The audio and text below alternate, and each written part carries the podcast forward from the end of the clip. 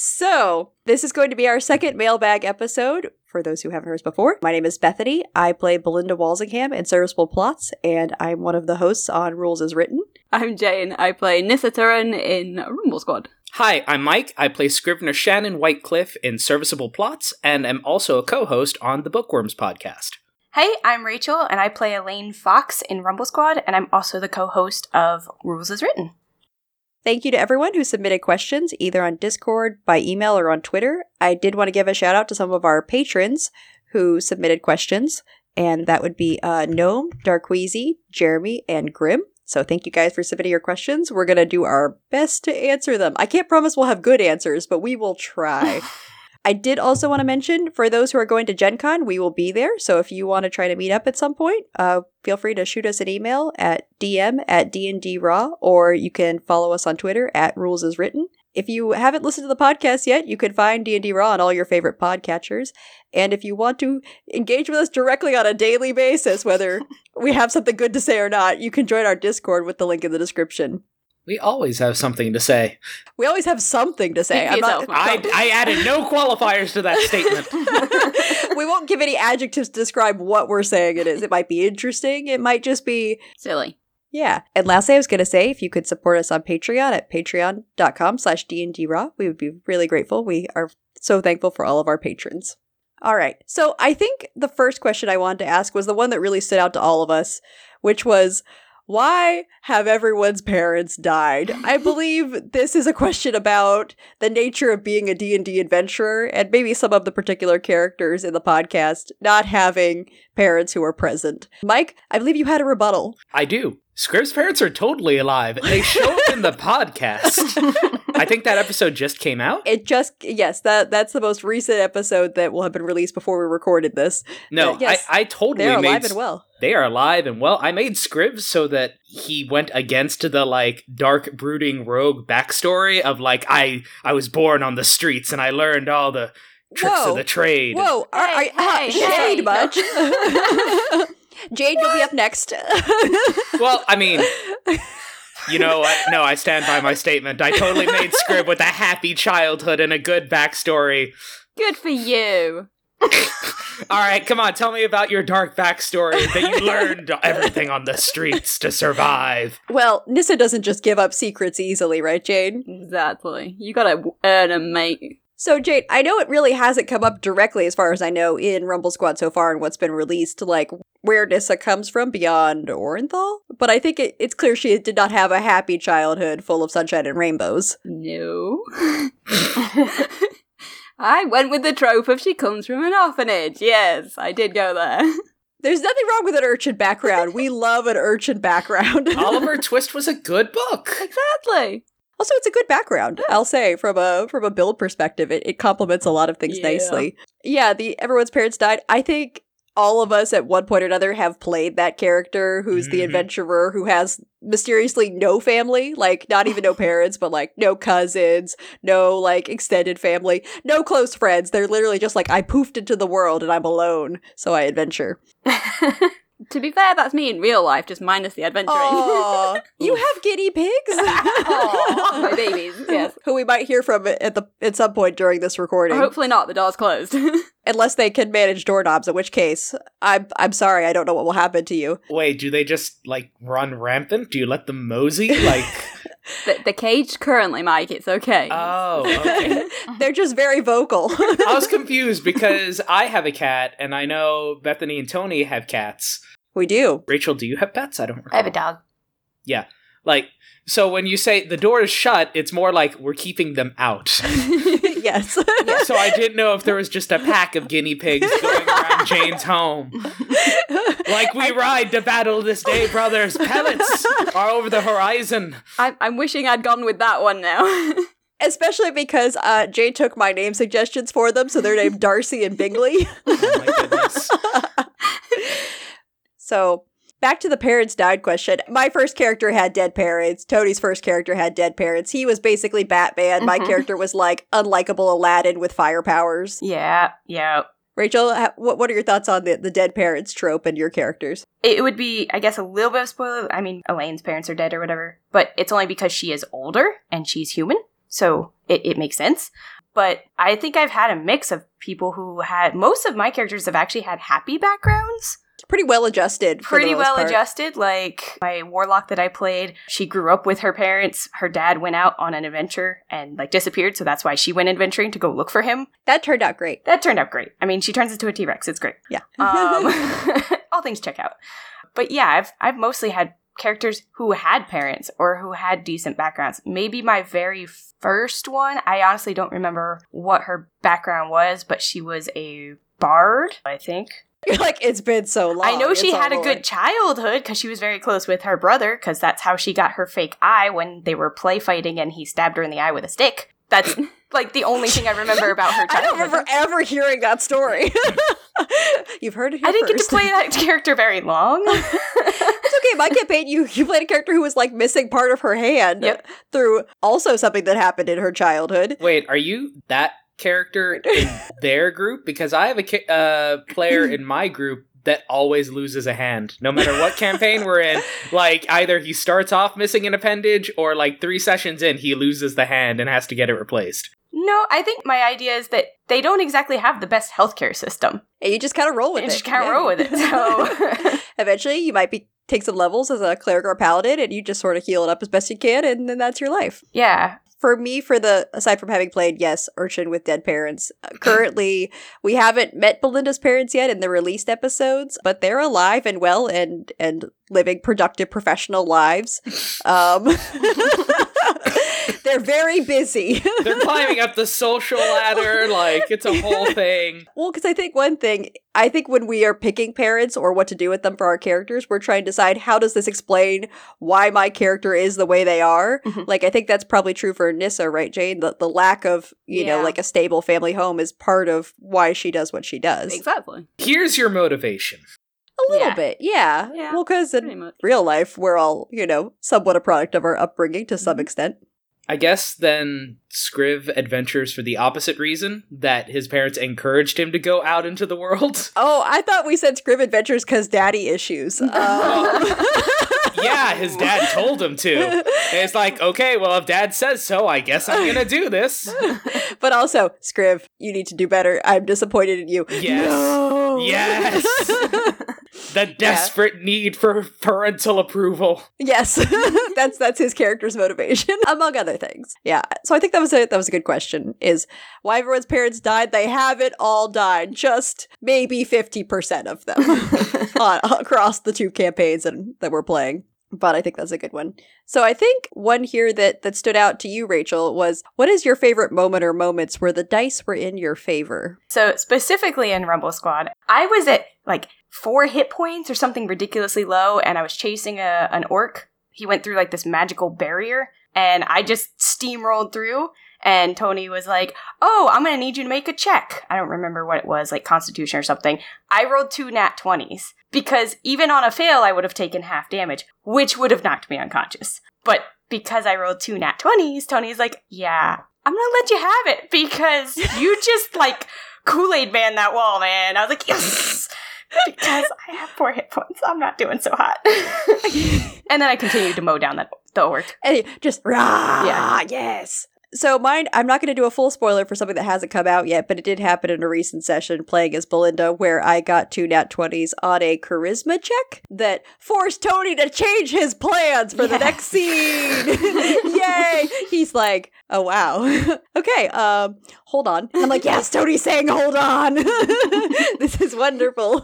I am bending them to my will. I mean, I'm being extremely persuasive." Yes. to make up for some really bad checks we've had. It, it felt very good that it's going to change the direction of the story. I've been very responsible for those bad checks. I mean, I wasn't going to point fingers. Mike's the opposite. yeah, when you when you said like, "Hey, let's talk about the best time when they're in your favor," it's like, no, that that that that is the opposite of what happens to me.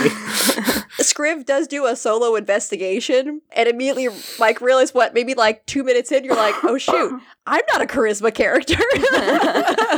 But I will continue to try and I will give it my best. yep, I mean, double down. That's what you gotta do. yeah. it worked out okay, but most of the time, bad rolls. Yeah. it, it's okay. It happens. Jane, you have anything that stands out, good or bad dice rolls that are memorable for you? Uh, natural 20 on a death save for Nissa. Yeah. Nice. Always good. a real clutch one where you're like, I need this. Get me back to 1 HP. Yeah, poor Nissa. She's had it rough Yeah. so far. So many death saves. There have been points where I, as someone who would talk to you, I knew your character didn't die, but as a listener, I was like, but that's good. It's compelling storytelling, right? Where Yeah, you you're sure. on the edge of your seat. Mm-hmm. Yeah, you're invested in her well being, and you want her to be okay. So, kind of guess going into like things that have been a challenge, we had a question about what is the worst weapon you've had? And I don't know that has to be in and of the weapon itself. Maybe it could be a great weapon that has not performed well for you due to dice rolls. I have one of those. And what would that be, Rachel? Oh, that would be, I don't know, the legendary Iron Fang in your game. From Princes of the Apocalypse. Everything about it is amazing, except for the fact that it has the, what is it, the blind sight or tremor sense or whatever it is, where I can sense creatures up to like 60 feet away or something. Yep. Except I always roll garbage on the perception checks for it. really bad. Like ones and twos. Yeah, so she's like, you sense there is something nearby. You don't know how, you have no idea how many, how big, how how far, but there is something moving, and I'm like, they, it's sort of a yes no when you have less than a five on your check. Yeah. You're like, do I sense anything? Yes. Cool. thanks. Cool, cool. but I'll say perception checks for that particular character have always been a struggle. I don't know why, but it's just been like perception check and you're like garbage. I'm like, Four. I usually hold up one hand. It's that's usually Yeah. my score is one hand worth. yeah, it happens. I'm a charisma based character, not a wisdom based character. Yeah, it's okay. There are wisdom based characters. And then, like, Chris's monk is like, aha, with my 45 perception, I can see seven miles away that there is a tiny fly on a leaf. and you're like, I would kill it with my oh, legendary weapon. Role playing, that is so good though. Just like, so what do you do with your really high passive perception? I notice everything and it really amps up my anxiety.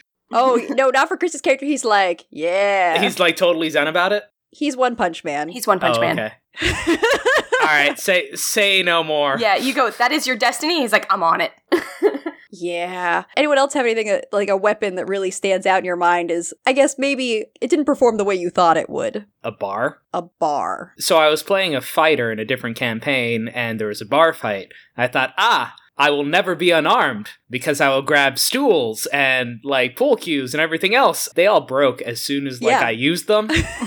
After you smash them over someone's head, you're like, oh man, it's ruined now. I also did not have proficiency with uh, bar equipment, so uh, that would probably be it. How much property damage did you do and how much did it cost you? I mean, the barbarian came out with more property damage. Oh, okay. That's cool. I was just a fighter, but it was just like, right, tavern brawler is an actual feat you can take. I think one that kind of is standing out my head right now from the, the campaign as Belinda, I have this Life's Blade dagger, which is awesome, but literally, if I'm using it, it means I'm probably about to die because I should never be within dagger stabbing range of anyone.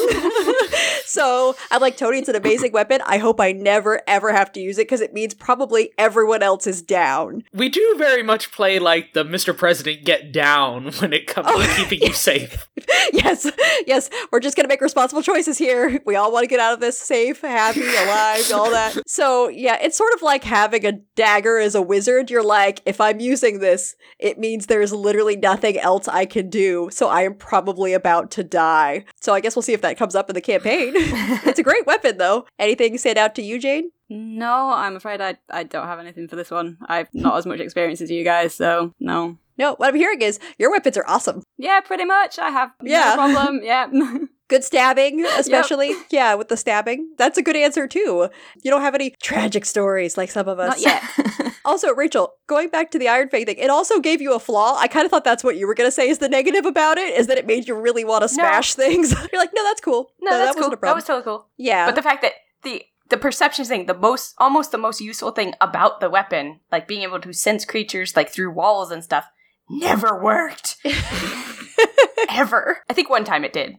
One time, and I think, and you were like, ah, this is amazing. I now have a taste for it. And the next time it was like total crit fail. And you're like, well, it was cool while it Yep. lasted. Yep. All right, here's a good question. Who is your most hated NPC? And they said from either official books or homebrew, like in any campaign or story, who is the worst in your mind? Like somebody that I personally dislike or something that my players disliked. Let's go with who do you personally dislike? Who's that NPC that you think about and you're just like, ugh, I have one. So, spoiler for episodes that have been released so far, it would be Doc, the guy who's like, I'm a Githzerai. I come from another plane with a tale of destruction. Help me get the message out. We're like, uh, okay. Yeah. That seems that seems fine. We've rescued you. You're great. Ah, I'm going to stab your cleric. No, why? Ugh. Oh, oh, you're an incubus assassin. Cool. Thanks, Tony. now we can't trust literally anyone. And I'm like, in retrospect, he was super sketchy, and we should have been more aware. I don't know. We were tired. It made sense at the time, but like that's the NPC that I look back and I'm like, ugh, that guy. He seemed so like mild mannered that I guess we're like, yeah, I guess he's all right. Sure, his story sounds completely crazy, but we can trust him. No, literal mm-hmm. backstabber. but he's dead now, so there's some solace there. There's nothing like killing an NPC you hate and being like thinking they're never coming back because Tony had planned for him to come back. He admitted it. He was supposed to escape, but no. we never let them escape. Sorry, that's not exactly a spoiler for stuff coming up, but that's our MO for serviceable plots is we don't want to fight anyone, but if we do, we want them dead or captured. No survivors. No survivors, no witnesses.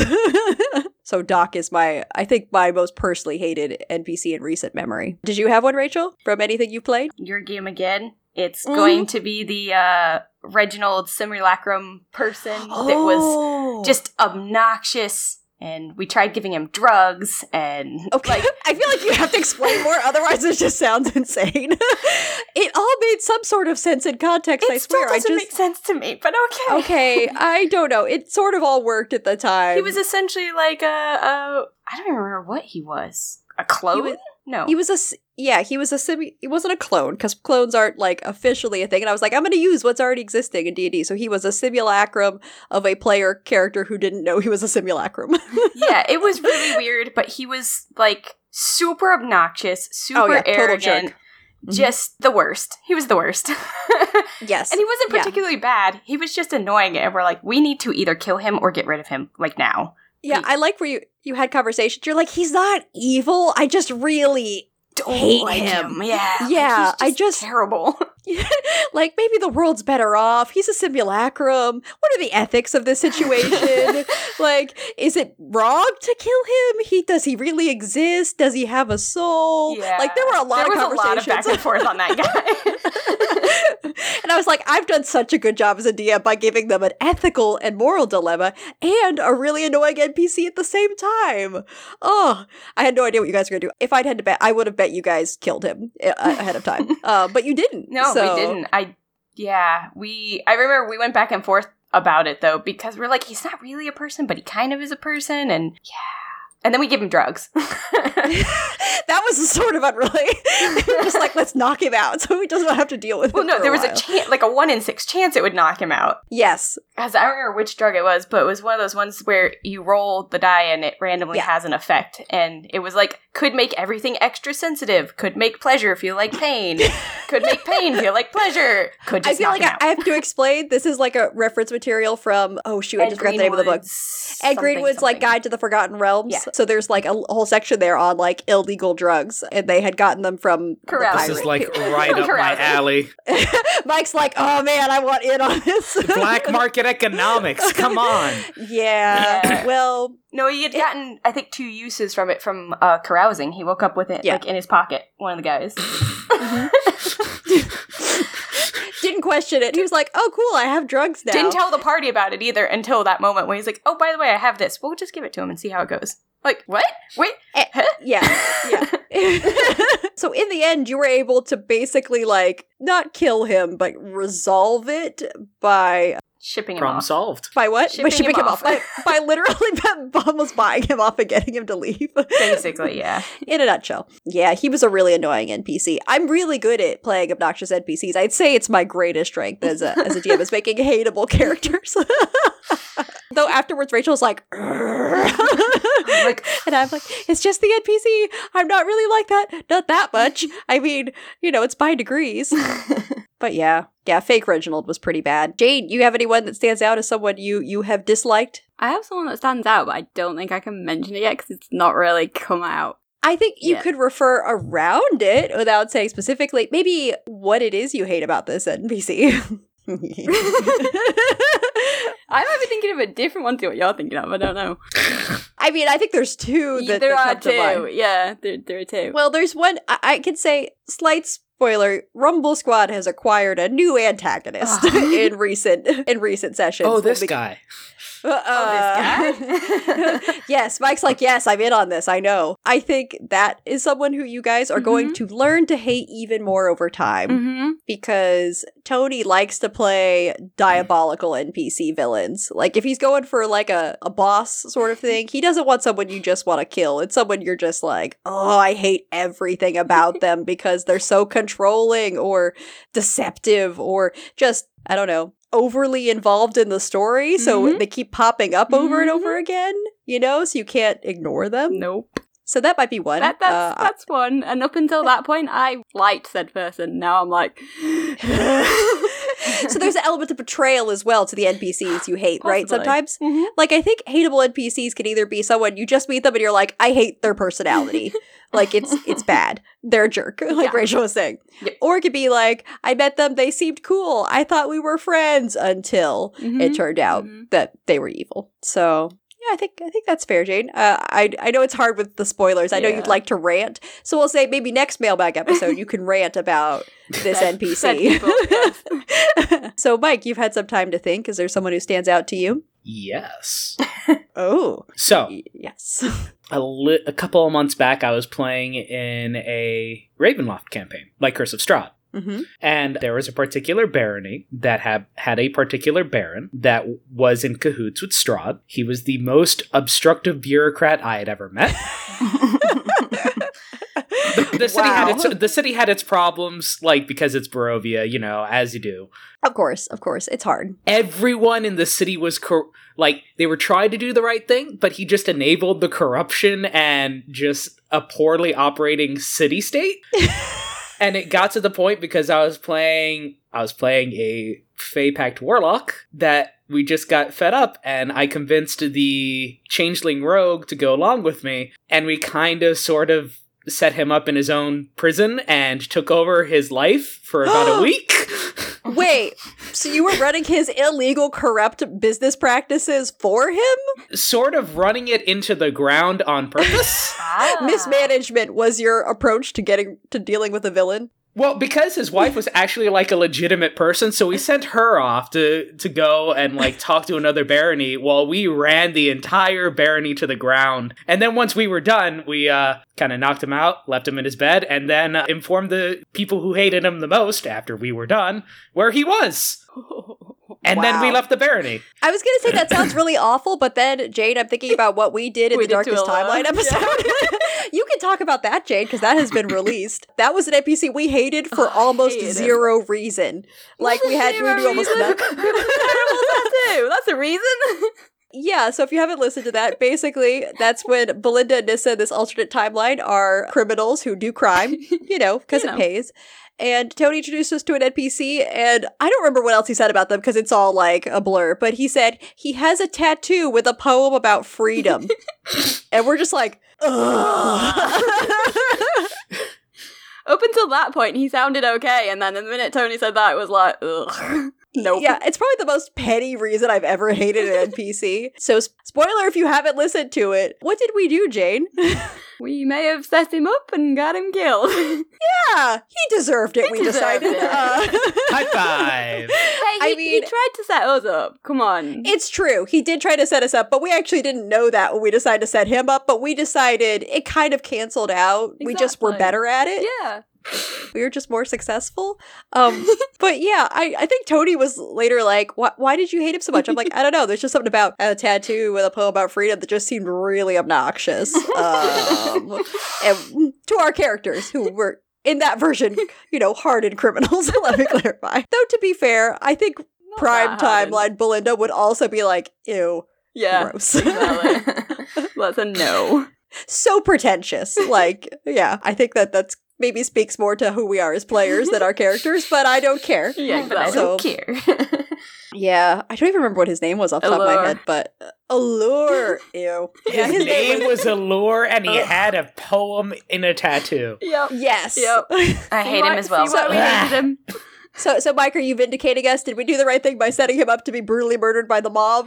I'm pretty sure Prime Timeline Scrib would be like, wow, the calligraphy on that is super bad. I'm embarrassed Oh. for him. yeah, we didn't even ask Tony what it said. We didn't want to know. Like, No, you missed the opportunity to have Tony free form poetry you. We did. Dang it. A free Mad Libs poem from Tony himself. you can follow up with Tony when you're doing your darkest time. Like, Tony, improvise poetry for me. No, no, no. Then I'll be forcing it. No, Well, no, yeah. not if you're like, wow, that's a really nice tattoo of a poem on your arm. What's it say? Well, yeah, but I'm not gonna ask him like, so are there any NPCs around that have a tattoo that says like, and then I just grab a random word that talks about like, oh, I don't know, freedom. But that's Freedom? but the Oh, yeah. Difference is you telling you pointing out that the NPC has the tattoo. Then he's forced to admit that the NPC has the tattoo. or Tony just goes, No, I'm not doing this. Which is something he's been learning as a DM to do. when we're like, you know, laughing. like you torment us, we get to torment you. Yeah, I'll say as a DM, I'm pretty good at that. Just going, I'm not playing this game. I'm sorry. and we go, You out- you outnumber me. Uh, it's not fair. Um, I'm not going to punish your characters. I'm just going to say no as a DM. and you guys are like, oh, you're no fun. We'll circle back later. yeah, we'll put a pin in it. So I think we had some good questions about DMing. Uh, one that I think stood out was, what are your experiences using homebrew versus modules as a DM? And I think that could also be what your experience is as a player, because I think most of us have run or played in a module and also a homebrew campaign. Yep. So Rachel, you want to? I know you've been running for the kids a couple of different things Mhm. at different times. Yeah, so we do when we do our like D and D camps, we do a lot of homebrew stuff. Uh, we have them create one-page dungeons, which is basically a. It's not really a dungeon, but it's a one-page encounter. So you have like everything is all inclusive on one sheet of paper, and it gives the kids a chance to come up with their own like mini story and do stuff. And then we also create them ourselves and then run them for the kids, usually just to show like this is you know, somebody who's been DMing for a while, this is how we do it. So I've been using that a lot with them just because it actually is a really good way to create a sort of one shot Mhm. adventure. I don't know how it would work in the long run. I'd have to create a bunch of those and then like string them together somehow. Try to come up with some sort of meta plot that like connected the dots. Yeah, which the the most recent one I did, I did have a sort of reason why the adventurers were where they were at, which was there was a big war going on to the south, and they had been sent north to find a magical item that could supposedly help stop the war. So that would have been like the long run campaign would be stopping the war, but the short term thing is getting said magical item. So for like preparing for those, it's it's done in about an hour with the kids. it's usually a hot mess. It's a lot of fun, but it's easy. So- Accepting the hot mess is part of the process, is what you're, it sounds like you're saying. I mean, like it won't be neat and tidy. Things don't necessarily run on time. It just sort of is happening. yeah, and you know Yeah. my style is more off the cuff anyway, so it works for my Definitely. my preparation style. Like that's mostly bullet points. Yeah, as far you're definitely as- more of a improvisational. DM. Yeah, but as far as running, like I am running for my regular kids, I'm running Tomb of Annihilation. Uh, I usually leave off like whenever we play, I end the can you know in the session saying, "What are you guys planning to do next time?" Because otherwise, they won't remember, and I won't have any idea how to prep. So I ask them specifically, "What are you planning to do next time?" If they're in the middle of a fight, obviously they're going to finish the fight. If they've just left off at a fight, you know, I'll say, "Okay, you've just finished the fight. What do you plan to do with these NPCs that you were fighting alongside?" And they'll give me, you know, like a one sentence, "Oh, we're going to talk to them." Cool. That's all I need to know so that I know that you're not just going to bail out, you saved them and run away. Like And, and then you're just like peace, and, Yeah. and you leave. but that's how I kind of pr- prepare for them.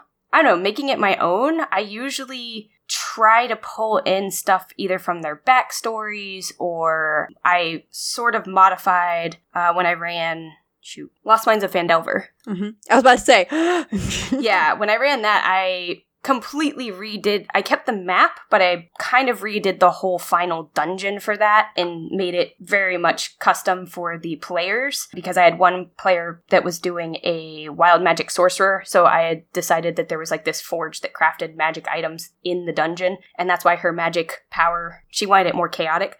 So by level 5, she was rolling a 1d4 for her wild magic, and on a 1 it would go off. And the reason was she was closer to the thing that had basically given her the power, so it was like amping it up. So, from your perspective, it's really about tailoring it to the player characters. What's going to make it a more engaging and meaningful experience for them beyond just what the module provides. Yeah. Yeah, just adding, even if it's just like a little breadcrumb, like, oh, you found a ring from your hometown or something. They're like, what?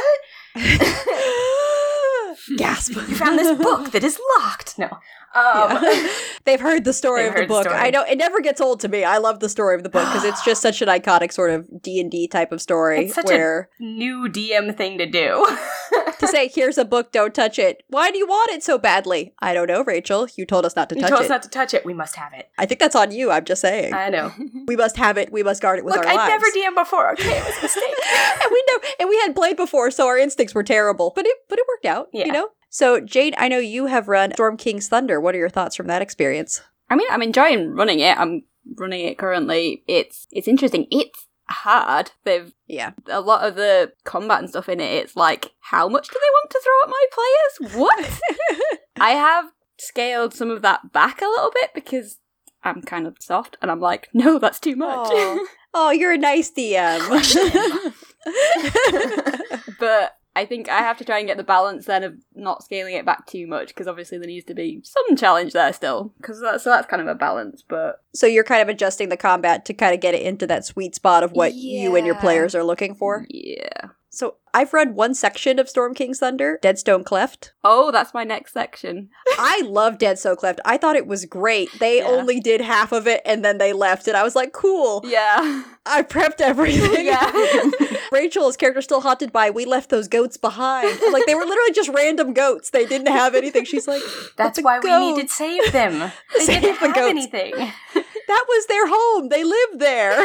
They looked sad and crowded. Overcrowded. but actually, I think Storm King's Thunder, from what I read, was was one of the better written books of the early modules. I thought it was pretty. It had a good amount of information. Mm-hmm. I think so. I think part of it is also I've read Princes. It's kind of like Ah, I'm trying to think of something nice to say Cults, about it. cults, cults, Cults, cults. cults. Do you hate cultists? Then you're in the right place. Do you not hate cultists? Why are you here and in this game? That's been the problem with the game. if you don't just have a hatred of all cultists, it's kind of hard to hook the players into the storyline beyond, I hate this cult. Okay, we've taken care of it. Well, I feel like I'm done here now. Yep, So I'm like, done. great. So in a sense, I, I've loved running it. There's been a lot there's some really good NPCs that are built into the book that have become part of the world for us. But most of what my players have loved has been what I homebrewed because it's not the most tight storyline. It's more just like here's Mhm. stuff. Mhm. And eventually, you know, you'll fight some sort of prince of elemental evil, one of them, and that's it from a, a story arc perspective. And I also have a tendency as a DM just to have ideas that I like, where I'm like, ooh, this is fun. I want to do this. How do I sort of fit that in the story and have it make at least 60% sense? And that's kind of why my campaign has lots of confusing stories with simulacrum people who have nothing to do with Prince of the Apocalypse, but And sort it of. sounds like a super poorly written what do you, soap opera. Hey, oh, Admit it. stab. Admit Wait a it. minute. I thought we did oh. discuss that you love drama. I love drama. I crave the drama as a DM. If things are getting boring, I want more drama. I always try to tie it into the player's backstories, the player character backstories, so it's not just completely random. Like, here's this person who's unrelated to everything. It's like, here's this person who seems to be related, but wait, it's so and so's long lost father's brother's uncle's cousin's nephew. No. Dun dun dun. Yeah. And then he rides in on a horse. I mean, maybe. I'm sorry, Spanish soap operas are different from your typical Oh. days of our lives. Oh, I, I know. And actually, I don't discover I don't watch soap operas really, except for as a child, I would watch them with my mom, but we would turn the sound off because you know there's inappropriate stuff in there, and then we would just dub over what we thought they could be saying based on their dramatic faces. Works great for Spanish soap operas too. They're even more dramatic, and it's how I learned keywords like mentira. which is a- Mentiros. it's a classic scene opening line. You just call someone a liar. and the rest just naturally follows. I think the book lacked any sort of drama or hook. It just is dungeons and monsters, which and, and some dragons. So I guess dungeons and also dragons. Also But- dragons. But you need more. You need I- Dungeons and Dragons and drama. The three That's- Ds. yes, that's sort of what I'm after. and dine-ins and dives and yeah. no you guy thought you could escape Flavor Town that easily? So I'll say though, the flip side is that's created a lot more work for me. So I've essentially been running a module and doing a full home brew on top of it. But I like prepping. I find it fun and satisfying. And I also accept that a large part of what I do will never be used and I just file it away for something else. Like, okay, they didn't do the other half of that. I'm okay with that. I'll save it for another thing. I just want it to be fun and I want some gasps sometimes. It's it's gone pretty well when you say Rachel. There's Yeah. been dramatic moments Oh, where yeah. it's like, oh, uh, yeah, hate that person. I'm like, yes, success. So, so Mike, how about you? Running or playing in modules versus homebrew? I love using modules as subsections of my homebrew games because I hate maps. I oh yeah. I just I listen, most of the games that I like my longest campaigns besides like my big initial D&D campaign have been in Fate and Mhm. Fate boils down to just draw some generic zones and that is your battle map and that is it. And I don't need to worry about anything else. What is this big block? That is a parking lot. What about this block? That is a building. How tall is it? However tall I need it to be for the story. Yeah, Rachel, see this. I'm bad at maps. I-, I theoretically could get better, but I'm completely lacking in any motivation because they're like, "What is that?" I'm like, "It's a green blob. It's obviously a tree or a bush. Which one is it?" Draws a little little trunk. It's a tree. Um, it's it's just that for the amount of time that I would invest in making a good map, because I have, it just takes me so long, and it's something that you only use once and it's done. well, yeah, I, I can understand that. I know Rachel loves maps. If you have a bunch of spare sci-fi maps, I'm in a sci-fi campaign right now, and I would love some maps. Are you trying to outsource your map work to Rachel? I will outsource as much work to my campaign as I can because Hit me up in Like, DMs. no, you know where to find. you know what I mean. Well, also, I will say, Rachel, you have artistic skill and practice. I watched so a lot of Blues Clues. Okay, I used to babysit a kid, so you know. that's that's where it all started. That's where it all started. But in terms of going away from just the physical resources and into like story, I'm very much in the same vein as Rachel, where I will take the plot and then retweak it to fit into what I'm dealing with with the players. So um, there was a fourth edition module called uh, the Seven Pillared Hall, Mhm. and the PCs were sent there by a wizard that they knew from the small town that they were trying to build up. And then I just rejiggered bits of the plot to fit in that sort of framework with the campaign that I had. And then that module leads to another module, and I can put stuff in between the little modules to help build out their personal stories. So it seems like we all kind of are like magpies. We're drawn to shiny objects. Like, okay, like that I like, that I don't like. I think that's the fun part of DMing is sort of seeing what's out there and what ideas you have and sort of smushing it together to create something hopefully coherent. That's my end goal. Well, it's important also to because as a player, I've had bad experiences, both in that Ravenloft campaign I was telling you about and Ooh. in previous ones, where if you just read the text block that they give you in the module, it can just kind of kill any momentum and interest that your party has Mhm. in what's going on. Yeah. If I could have a nickel for the number of times I heard the phrase, you look over the hills of gray green grass from like Gray green? gray green grass underneath a gray sky, do- like Ugh. doppling across the all this purple Much gray. prose. Very gray. Was this set in Like- the UK by any chance? Oh. Are you looking outside, Jane? You're like, yeah, that checks out. That checks out. it, it, it was just the the wooden tone. Like I don't want to sit in a cutscene. Yeah, I will say some people are really into that as players or as as viewers or listeners to different things where they really are into that sort of like intensely narrative description of what's what the scenery's like and what everything looks like. I'm not drawn to that. I'm more just like tell me what I need to know. What's functional here? Like what are the people? What does the space generally look like? I guess what they're wearing if it's fabulous, but otherwise I don't care. But like for that sort of thing, I use touchstones from common media and stuff. Like in a sci-fi campaign, I might say it, it's close to Tatooine in terms of what the locale is like. You have your three stars. You have a desert landscape. Much desert, very much, dry. much desert, very dry. you have people in ramshackle armor going around and blasters that aren't well maintained, and the city guard looks at you as just like, all right, listen, are you going to bribe me or are we going to talk? Let's. Can't you just say, even short that you just say, it's a wretched hive of scum and villainy? I have used that for two planets in a recent description. wow, very wretched. Well, one of them is wretched Las Vegas, and the other one is just straight up a wretched hive of scum and Oh, villainy. if it's wretched Las Vegas, then it's Nar Shaddaa, just to clarify, if you're going for a Star Wars reference. I will work on that. that's that's the Vegas trash planet where all of the scum and villainy happens. It's in Knights of the Republic among some of the other books. Sorry, Rachel, we won't talk too much It's about Star. Wars. I'm sorry. I'm like, I have it can't no be idea helped. what, what also, happening. Jade, Jade and I will start fighting about, you know, the merits of the rebels Don't versus start, the lady. Imperials. Don't start. Listen, the Empire is right. That's it. I forgot. Jane's, You may Jane's not so want to have talk. I would gladly talk. Yeah, Mike wants to have this. This is the question no one asked. Whose side are you on? I'm Oh, like, I need to mute. the Empire is heavily corrupt. However, look how bad the rebels are at She legitimately muted. Jane's just going, rah! I'm just saying, the rebellion has a lot of problem. Like they're bringing up problems, but they don't have solutions. no solutions. By the way, Jane, Abs- Audacity's still recording you. yeah. We're gonna hear Jane's track Also, separately. I, I I would like to clarify. I'm a fan of the old Empire, not the new. Like what it what is the Use the Empire? New in- order. You still No, I'm not. I'm now, not a fan of Whoa! Wow. Shots fired. Someone just saying. light off. the new the new It's order. out. It's done. Terrible. New order because they. I The don't first know. order. First order. So I said the right. Thank yeah, the you. first order. Yeah, the, the first order is absolute garbage because they all shout and like murder their subordinates if they do something wrong. Like, Classic worst Empire traits. Yeah. yeah, I, I will say also, just to bring it back to the podcast, I literally am playing a character whose like ideal is to like the help Empire. sustain the empire. It, it's only briefly been mentioned so far, but we'll see in coming episodes. She's kind of a super patriot, like As long as the Bremer Empire's okay, that's that's no, it's not. Tony's like, here is an empire. It is well run. People are happy. Surely that is all.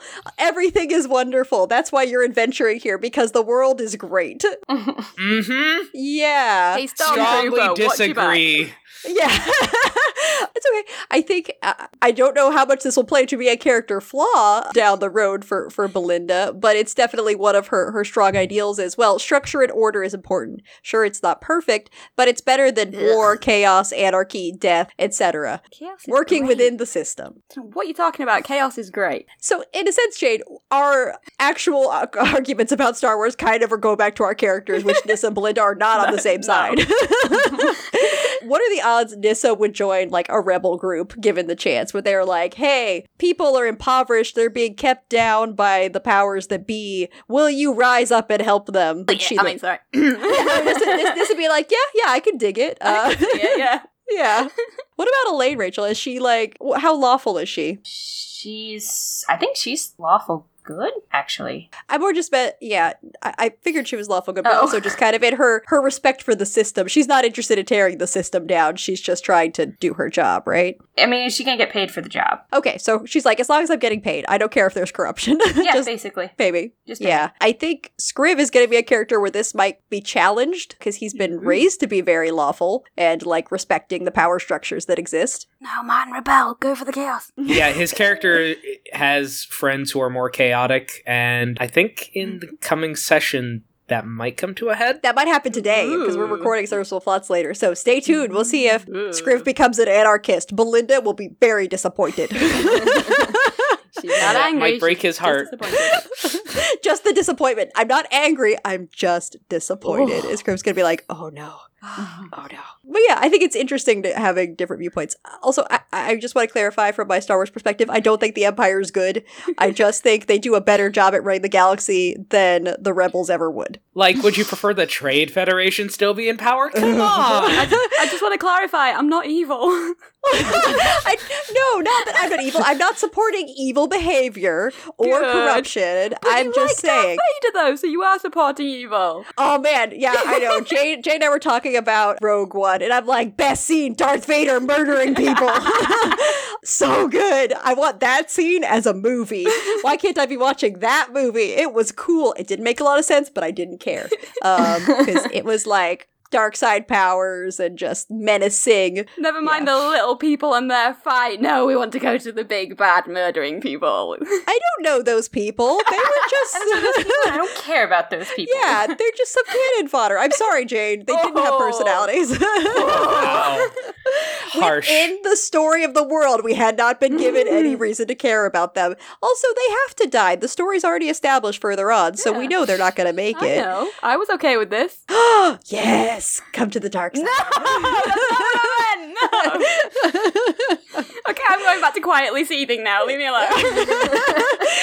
Tony's going to have to edit this and decide, do I leave in the long Star Wars talk? And I'm going to say, Tony, when you listen to this, yeah, leave it in. It's good. It's contentious, controversial, provocative. Because that's what people listen to this for edgy content. oh, we're so not edgy at all. Like, You're arguing over Star Wars ethics. No, I think Not- you guys are fine. Not for the first time either. Wait, what? oh, Jane and I have had this talk like, I don't know, maybe like five or six times, and we always decide that we're still friends at the end, but that literally neither of us is going to change our minds. I mean, I saw The Last Jedi. The rebels are a mess. So, I don't think they can be trusted in any sort of official capacity. The galaxy is very large, so it takes infrastructure, and they have nothing. They can't even manage their fuel, Jane. They can't even manage their fuel. But the First Order is filled with a bunch of babies and people who scream. That's true. Got blindsided. Come on. There's a lot of shoutiness, but also good costuming. I will say, like, you know, those crisp white uniforms, very nice. Always been a fan of the costuming. That's not the whole reason I support the Empire, but I'm making a point in their favor. That is an argument against the Empire. Imagine the amount of tax dollars being put into their laundry. Are you do are we do we need to get into Star Wars economics now? No, because I could I could talk extensively about that, so could you. But it's not fair to Rachel and Jane. That's why the rebels are penniless. You guys are taxing us for your stupid uniforms. I mean, She brings up a very good point. Thank you, Mike. I stand by. I stand by it, Jade. I'm sorry. Appearances are worth stepping on the necks of the rebellion. I'm not saying it's a perfect solution, but overall, you know, when Empire was in charge, things worked. It wasn't Uh-huh. perfect, but Mhm. You know, most people just went about their lives. They got to be wretched and scummy when they wanted to be. I think that's a point in their favor. Sorry. If anyone wants to have us argue about the Star Wars expanded universe, that could be a separate thing. because Or join the Discord content. channel. oh, I've tried to keep it out of there because Because you want to keep your friends. no, I mean, I will go full scorched earth, but it's not you will. Believe me. Jade's like, I liked that movie, and I'm like, let me destroy it for you.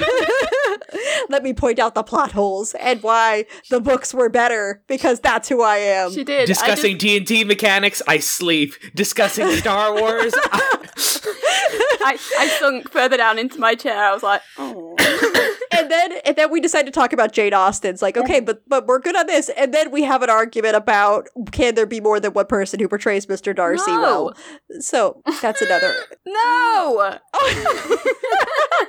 I'm curious to see how Keanu Reeves would do it, though. out of all the people. I'm not even into this conversation. And ugh. Just, just that face, and then him trying to do an English accent. I think the only That's person that might be exactly worse- why. Okay, Nick listen, Cage fine. Would be worse. Nick Cage. Yes! You're making it sound as though I'm not doing it just so I can lampoon on Keanu Reeves I doing know. Mr. Darcy.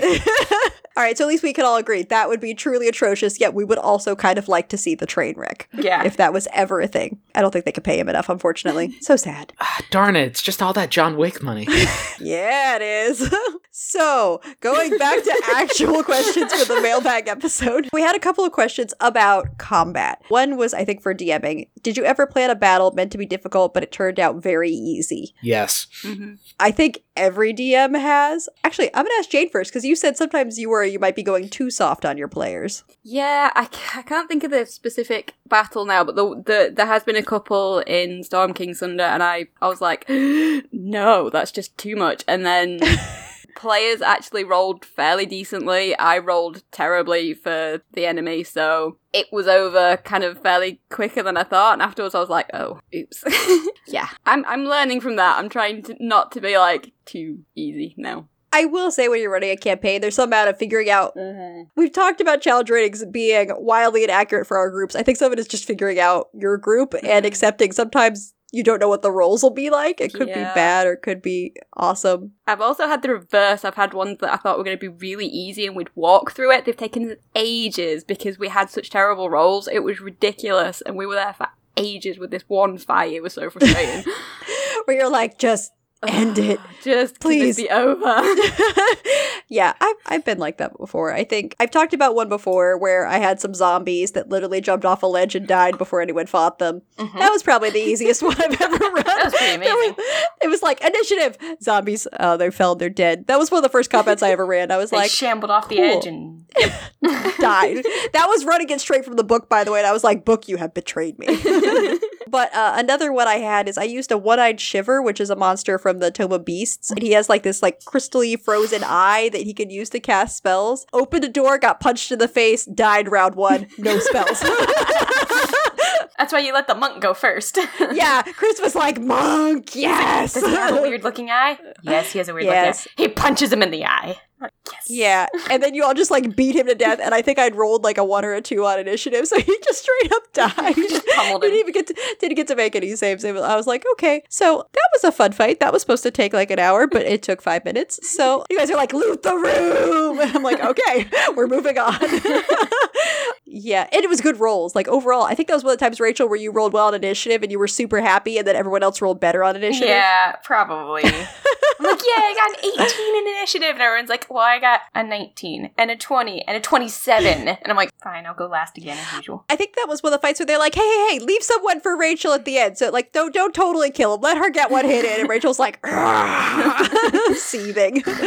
But yeah, and honestly, I don't think that was the difficulty of the monster. They just did really well. They ambushed him. They killed him. I'm like, We didn't right. ambush him. We like knocked on the door and he opened it. well, he thought you were one of his troll friends or something. so he. I, I think Chris's character walked up, knocked on the door, and he Yeah. opened it. And Chris is like, "Does he have a weird looking eye?"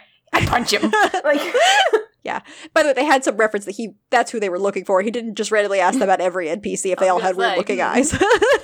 that was specific to that NPC. Mm-hmm. But yeah, that was one of the ones I was like, okay, it happens. Mike, do you have any that have gone awry? Yes. Oh, this sounds somber. Have a party. They cross a rope bridge to go into a deep swamp. In the swamp, uh, like the the bridge. Sorry, it's not a deep bridge. They they cross a bridge that has a chasm beneath it Okay. to go into like this swampy area that's guarded by a Hydra. Hydra doesn't win initiative. The Warlock does. Polymorph. Oh, Polymorph into a ti- tiny lizard. Fighter goes up. Fighter picks up the lizard. They walk back to the chasm, throw the lizard in, and then walk back to where they were going. That's it. Like, oh, okay. did you give them all inspiration for you know thinking outside the box? creative least? problem solving. Yeah. Yeah, just, well, okay then. I guess I just need to account for that in the future. To be fair, That's Mike, in it. they did Yes. not kill the lizard. The fall did. Yeah, loophole. You know. It- it- Yep. Nope. I mean, it. Yep. That that is a dead high. I did not give them the experience for it, but I mean, oh, cheap, Mike. Cheap move. I think they earned it. Yeah. You gave them. You gave them tiny lizard experience. they overcame the, the situation. Ah, it was. I was so excited. That was one of the times I had a map. Oh, It had terrain effects. And it's like, nope.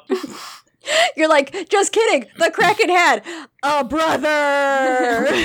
No, I'm not gonna do that. But it was just like they had just leveled, and I didn't know about the warlock invocation that gives a free polymorph. Yep. Oh So, yeah, that's why you always check your player sheets. I learned that early. Yeah, well, it'd been a while since I'd had to deal with D and D, so that is a sad tale. Apparently, we have no sympathy for you. Nope. But No, none. You guys are criticizing me on my decisions.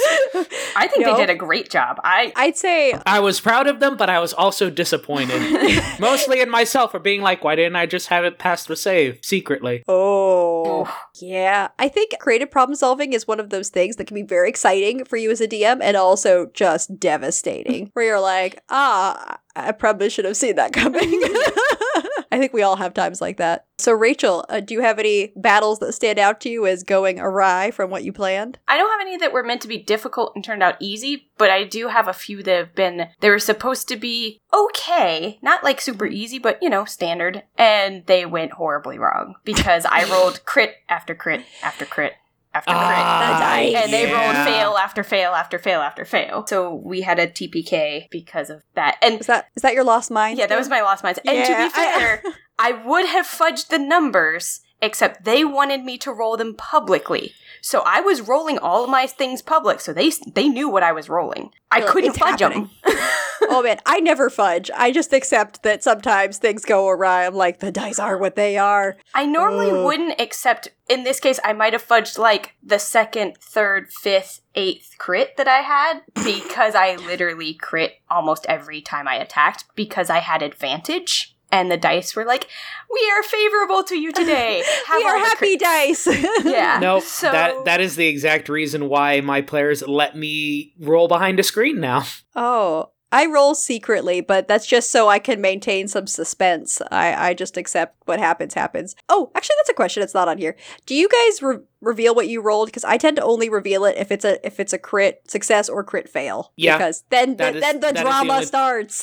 that is the only time I reveal, and that's also if the crit isn't like the fifth in a cascade of crits, which is rare, but it happens more frequently because I roll more often. yeah. I'd say I don't think I've ever had a crit cascade as a DM. Can- I don't think anything t- stands out, Rachel. I know I've had times where you're like, "Oh, that was a bummer that that crit," but it's usually I, I don't know. It's I just a well timed crit. Usually, it's not. It like does happen. The fifth or sixth in a row. No, I haven't had that where um, otherwise I'd be like, maybe I do have good luck sometimes. I'm like, no, it's all just random chance. Sometimes it works out. Sometimes I can't roll above a 10. And that's always fun, especially when your player characters' ACs are like 20 to 25 because they're high level and you're like, lots of flails, lots of enemy flails, just, blah, just like, waving their little monster arms. yeah. I think I only reveal because I am running with the kids. I reveal. I tend to reveal what the NPCs are rolling against each other, but I don't reveal what like the damage is. So I'll say, yes, you see that the ogre just hit your NPC friend because I rolled, you know, a 19 and you know his AT, AC is 18. And they're like, okay. I'm like,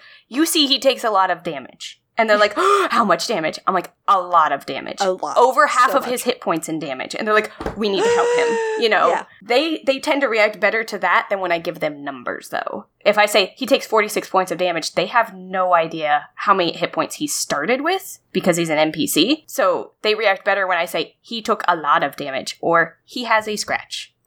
I mean, I guess in a sense, I do pretty much the same thing with you guys. but it's like, how bad is it? It's bad. It's it's very bad. It's Yeah. horribly bad. And you're like, okay, we'll take that seriously. That sounds bad. Yeah, yeah, for sure Yeah, bad. and Much I- bad.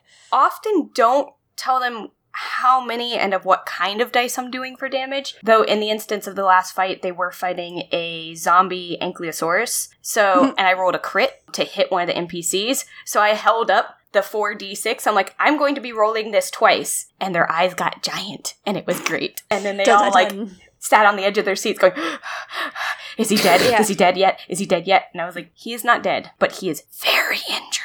I will say, playing online, it's it's a little different. But when we play my game in person, you guys have become very attuned to the sounds of my dice. So even if you don't see what I'm rolling, Rachel's like, "That's 100 percent D4s. Mm-hmm. I can tell." Yeah, like, those are all or that's D4s. D6s. I know what that sound is.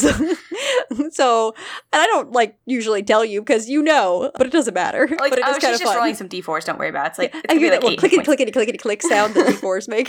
yes, the dice whispering is real. So I guess anyone else have anything to add on that question about battle planning or combat? Nope. Okay, then I think we'll go on to our last question. We've talked about D and D because that's what we're playing in the campaign. That's what a lot of us are running. But we did have a question about what is your favorite RPG system and why. And I think Mike, this one stood out to you as something you wanted to talk about. That is kind of the entire point of the Bookworms podcast. So, Yeah. but Fate would probably be my favorite RPG system. And why is that? The Fate Fractal makes narrative truth kind of a mechanic that you focus on. It's So, quick pause. What is the Fate Fractal to, to those who do not know? Because it sounds like jargon. Okay, so there are these things called aspects, which are these short phrases that describe a quality of something. That idea can be extrapolated to anything. A building can have aspects such as like it is big, it is run down, and maybe like has a reputation for smuggling. And these are all aspects that you can use to interact with the building. But then you can expand that to like a section of a city. The section of the city has a reputation for crime and is associated with particular gangs and whatnot, and those ties can also be aspects. Well, it's it's really like tagging from a from a technology perspective, right? Those are just Yes. tags that are being applied. They are tags, but then you can spend fate points, the game currency, which is kind of like inspiration, to get bonuses to your checks and rolls on these tags. And these tags are also true. If you roll a check to light something on fire and you add the fire tag to something, it is now on fire. Yes. You need to deal with that. And you might be able to spend fate points to get bonuses to attacks by using the thing that is on fire, like it creates a smoke cloud or something, and you tag the fire to get a bonus to your stealth check. You still need to deal with the fact that something is on fire.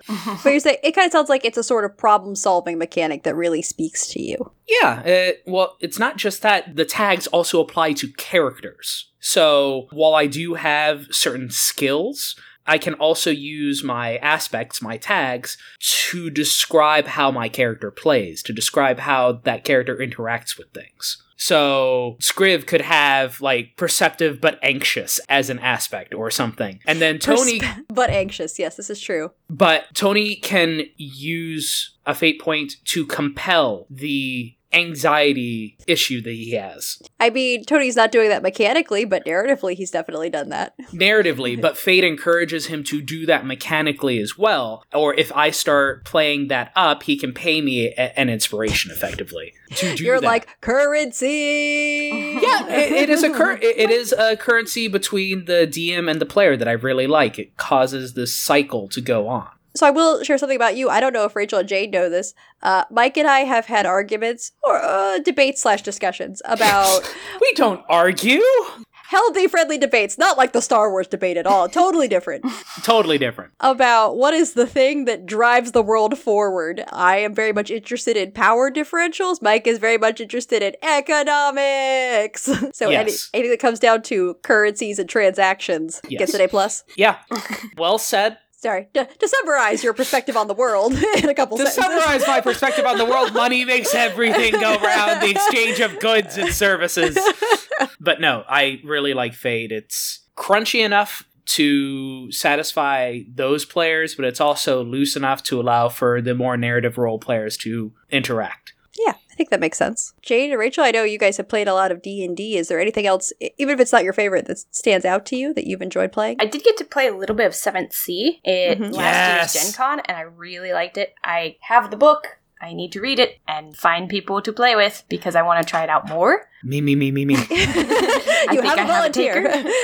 Mike's like, let me be on the ocean. I don't know. I just really liked the way the mechanics worked. It seemed very light mechanically, but that could just been the way he was running it because it's a one shot at a Gen Con. So I want to dive into it more. I also played. We did get to play Numenera, which I also very much liked. The Mhm. way the the again mechanics worked in that were very from my side of the table as a player looked to be very easy to figure out. Again, have tons of books on it. Have not read them yet, nor played much more. So one one day maybe, hopefully, Soon. if anybody's listening and wants to, no, Please do not send it to the to, to Rules No, no. Send it to Rachel. send it to Rachel. Send it to the Discord.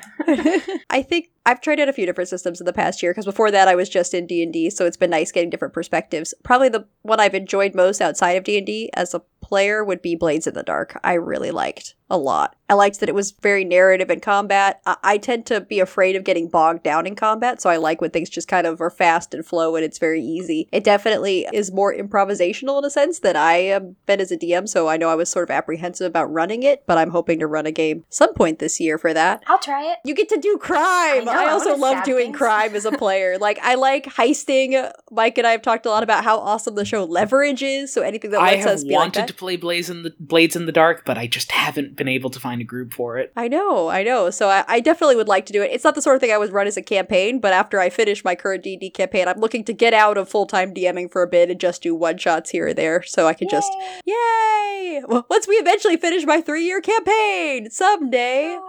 I've been very optimistic about how quickly it would wrap up. It is not wrapping up very quickly. but yeah, I liked Blades in the Dark a lot. I, I think it makes sense to me. It's not too hard to pick up, and it has downtime activities, which I'm all about. Anything that lets you have a whole mechanic for getting in and out of prison, I'm on board with. So that, that probably In would be and mine. out of prison. And what you can do while you're in prison. you know, you could be like being productive, making some contacts, you know, setting up a Getting an education. Fall Guy. Oh, I was gonna say him a Fall Guy for your next job, but yeah, education that too for sure. Definitely being a reformed member of society and not preparing for future crime. Never. Uh-huh. Uh, how about you, Jane? I haven't played anything other than D&D. I have the Savage Worlds rule book that I've read a tiny little bit of, but not much yet. At some point, I will try and do something with that. I like Savage Worlds. I played. I played it one session. I thought it was fun. It kind of took me a little while to wrap my head around it, but I think it's pretty fun. Hmm. Like it's definitely different. It sort of has some similarities to D&D, so it's not completely unfamiliar, but it's got its own kind of unique mechanics kind of layered on. So that, and I'd like to look into um, Star Wars Star RPG. Yeah. I did play Star Wars. I don't remember. Yeah, we were just like, oh yeah. for like three years.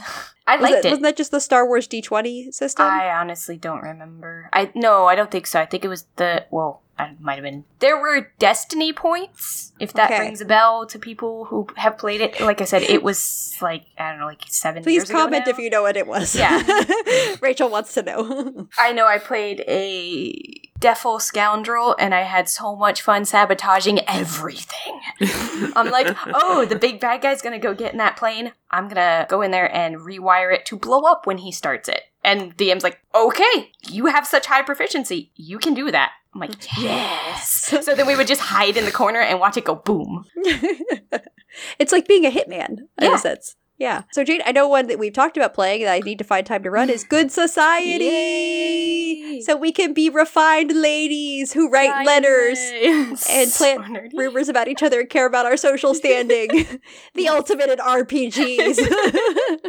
Listen, All the gossip and drama. can you guys put that aside and can we play Pride and Extreme Prejudice instead? is that the one where you have a mech? and extreme you are all extreme Jane Austen. prejudice. Fem- you Yes. are all Jane Austen female protagonists in a giant robot. Yes. What? This was I'm what- kind of on board mi- with that, what actually. was it, mi- micro RPG. It was like, Yeah, it's totally a micro RPG uh huh. by like I think Grant Howitt. Yeah, I think I remember you sending me this, and you're like, next time. Is that I'm like, the uh, meetup next month? I mean, I think Mike would be down to run that next time we meet up. I was like, but but what if I just want to play a refined lady who talks smack about other refined ladies? Can I not do that? Because that sounds awesome to me. We could talk about pianofortes. Exactly. You know. Mhm. Really contentious stuff. I like drama also when it's very low stakes, and I think that's the sweet spot for good society that I, I look forward to running. So maybe we'll have a different answer down the road. We've all played some new systems. Yay. But overall, I think that's all the questions we need to answer. Thanks for listening. Down with the Empire. See ya. Oh! well, I think we could keep Jade's, but in general, thank you for listening. Hope you enjoyed this mailbag episode. If you have questions for the next episode, you can tweet them to us at Rules as Written or email them to dm at dndraw.com. all right, I think we're good. Awesome.